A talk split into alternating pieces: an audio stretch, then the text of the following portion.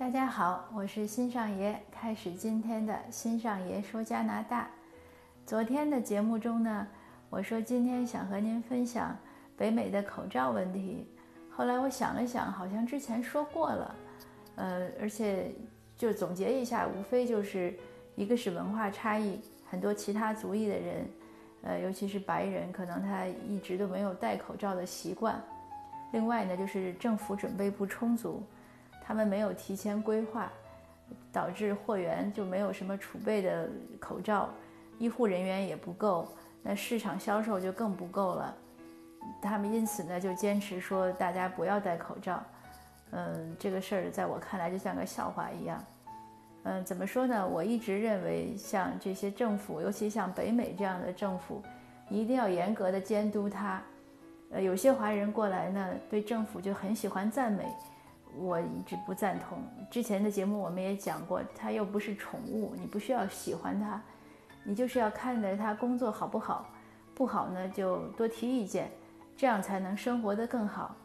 呃，所以如果您将来移民到北美或者来留学呢，一定要记得行使自己的权利。你像英文媒体从来没有赞扬过政府。即使像拿政特鲁多资助的 CBC，就是加拿大国际国家广那个电视台还是就是广播公司吧，应该是，他们都不敢公开赞扬特鲁多，呃，他只是不批评而已。所以这个是媒体的操守。那我今天想和您说什么呢？我们今天就换一个话题吧，也是这两天有有不少听友还有读友提问，呃，还是关于移民的。那我想呢，我们在节目中就详细的分析一下。呃，第一个问题呢是有有朋友问，就是说，呃，他想移民，但是呢，父母给出很多阻挠，呃，他觉得怎么办？呃，我很幸运，因为我们办移民的时候呢，两边的父母呢都没有管。像我父母呢，呃，就我们两边的父母都是。对孩子的就是对我们的成长很放手，就是从小的时候，哎，我父母呢是很支持，就是孩子的独立成长。我先生的父母呢，尤其等我先生去读大学的时候，因为他们是农民，所以他们就，呃，觉得说反正你都读大学了，知识也比我们多了，所以他们就更不管。他们觉得，嗯，孩子既然已经是大学生了，那就应该能管好自己。其实这这个这两个态度，我我个人都觉得是很好的。你要信任孩子，呃，他才会走得更好。呃，这是我先生父母的这个态度，我觉得好在这个地方。呃，那我父母的态度呢？我觉得是什么？就是他们很清晰地认识到，孩子的一生和自己的一生是两回事，你不能替孩子去过他的一生。呃，这一点也是我们有一些华人父母忽略的地方。我们总觉得孩子是自己生命的延续，这个其实只是一个文艺的说法，你不能当真的。你不能真的觉得说，哎呀，你活的四五十、五六十，呃，或者更老了，那你还觉得你这一生没过好、没过够，或者有遗憾，你就要孩子的那一生去帮你实现，这是不公平的。那样呢，其实给孩子是一个负担。因为我们也能看得到，随着时代的进步、科技的发展、经济的流动啊，就是人们现代人的压力越来越强。那尤其从中国八十年代以后，都是独生子女，很多家庭，那一个小孩一对夫妻要照顾四个老人，还有自己的小孩，然后你还要给他很多期许、计划、规划、指导，他很难做的。所以，如果父母真的是爱孩子的话，应该是希望孩子有他自己完整的一生，而不是帮父母去实现什么愿望。就是我们常说的，爱是给予，不是索取。这个不是说说而已，这个是要真的执行。那这位呃朋友问我的时候呢，我就这样告诉他，我说我很幸运，没有受到这样的干扰。第二呢，我也觉得，嗯，当然这个话可能有一些人，有一些朋友可能不爱听。但是是事实，我觉得他不需要去听他父母的这些指点，为什么呢？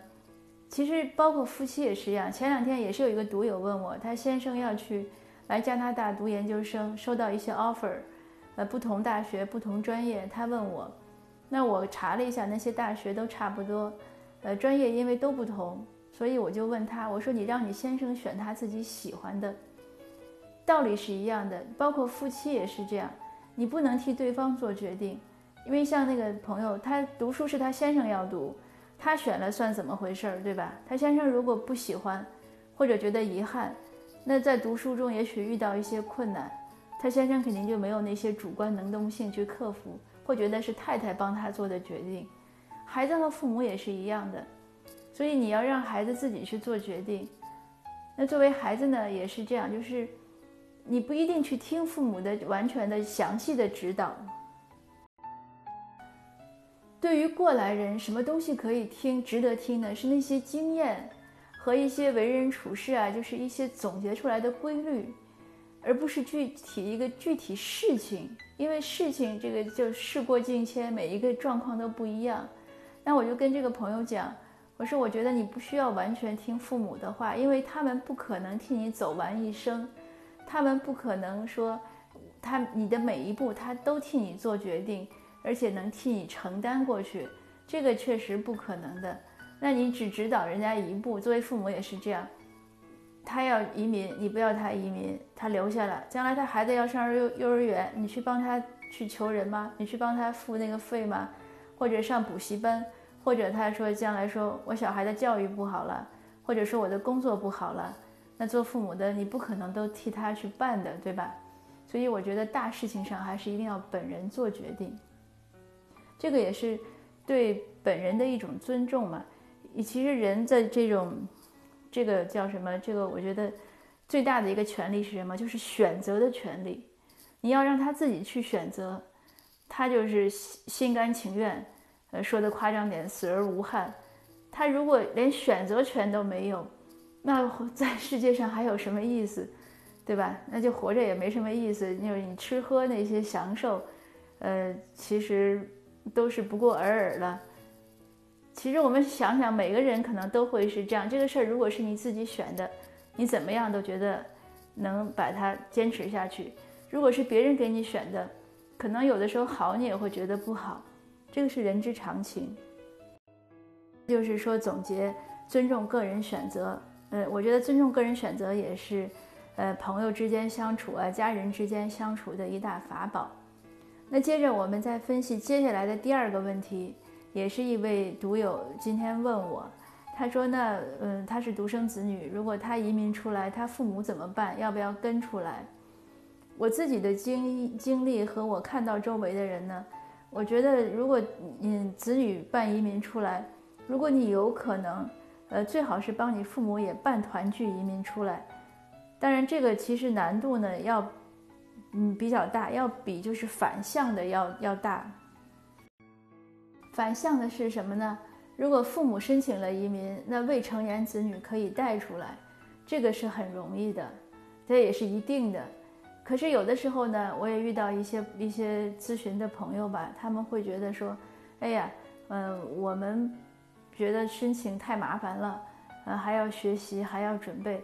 这样吧，我把我小孩让他去留学，他留学将来他工作，他留下来，他移民，再给我们办团聚。这个当然也是一个方法，但是呢，这个就像我以前说的，所有的苦你早吃也得吃，晚吃也得吃。这些这些难和困，就是这些难呀、等待呀、花钱呀，都少不了的，一定少不了。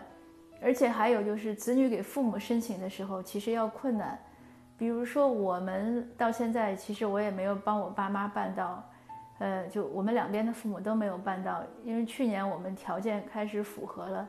但是要抢名额，结果八分钟那个就就抢完了。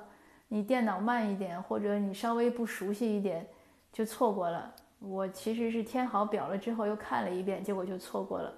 如果当时不看，说不定也抢上了。但是这个有时候偶然因素太多了。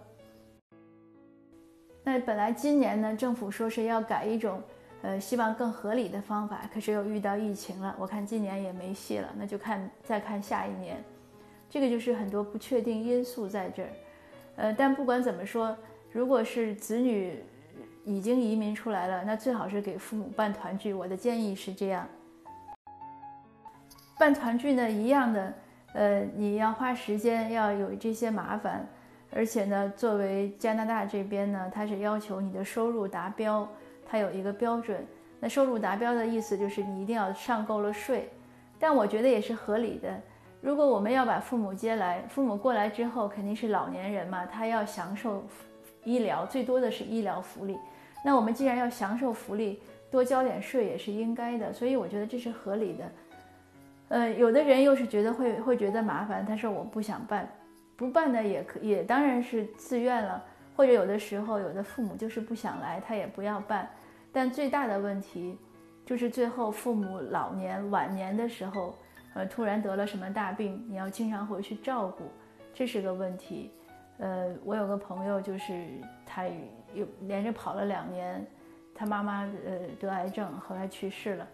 呃，但是是也没办法，就是他来回可能一年大概回五六次那样，但是没办法，因为他前面没有办没有办团聚嘛。如除此之外，其实办不办团聚就没有太大差别。因为父母如果过来玩呢，你也可以给他买意外保险，但是意外保险呢不能负责那么多，就是你真的得了大病，他不可能在这儿治。嗯，当然还有的人，这个其实就像，嗯，入不入籍一样，有的人会觉得，哎，给父母办了，父母要维持身份就要过来住，那又会觉得孤单啊，会怎么样？就像有的人觉得说，哎，我入籍了，回中国就不方便。但这个也道理是，就是很简单，就是你不可能把所有的好都占了，对吧？任何事情我们要时刻提醒自己，任何事情都是有利有弊，有得有失。当我们自己把这个事儿想开的时候，好多事儿其实就不会为难，不会纠结了。那好，今天就和您分享到这儿，谢谢您的收听，呃，祝您吉祥如意，下次见。